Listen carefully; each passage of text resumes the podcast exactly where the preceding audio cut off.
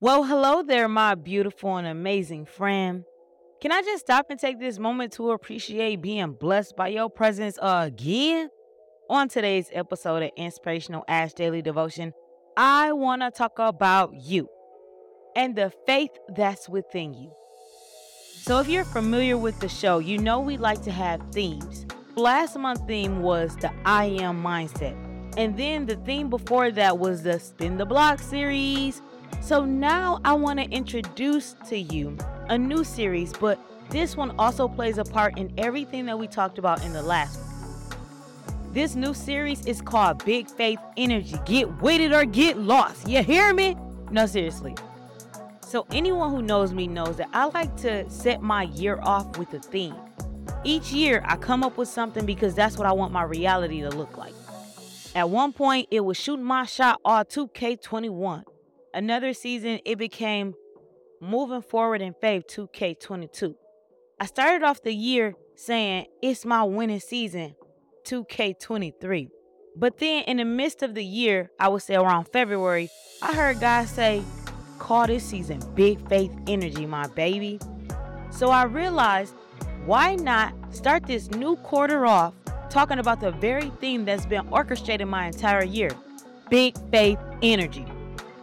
We are going to focus on things that build faith, that encourage faith, environments for great faith, things that come to destroy faith.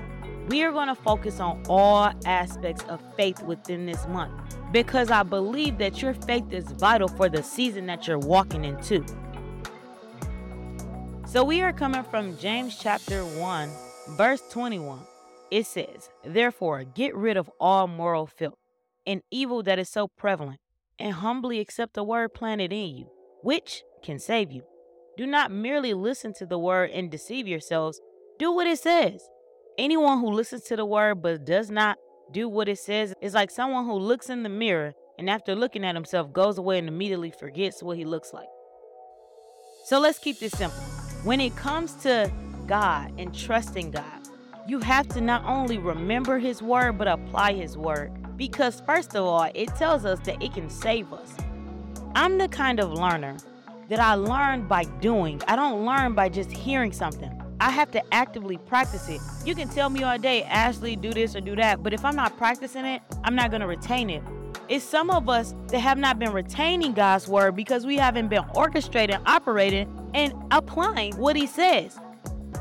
If he's telling you to trust in me with all your heart and lean not onto your understanding, are you actually applying the word that's been given to you? Because oftentimes we say, Lord, help me. Lord, show me. Lord, give me. Lord, Lord, Lord, Lord, Lord. And he gives us the word.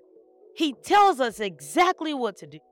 But are we listening? Some of us are hearers and not doers of the word, but the word encourages us to be hearers and doers. Are you operating in the word of God when you face opposition, when you face challenging decisions, when you face different things? Are you allowing the word of God, which is planted inside of you, to manifest itself in your actions?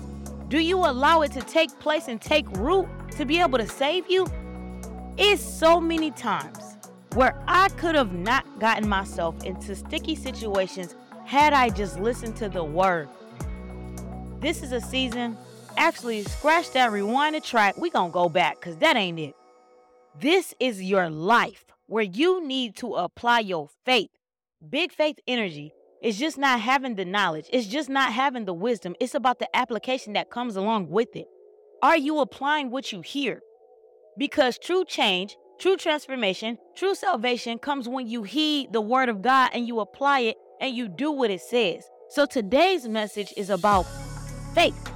Faith without works is dead. Are you applying your faith? And I don't want to paint the picture of faith as just being a beautiful thing because sometimes faith is hard. Sometimes it means trusting even when I can't see. Episode 55. If you missed it, go back and listen. But sometimes faith is not easy.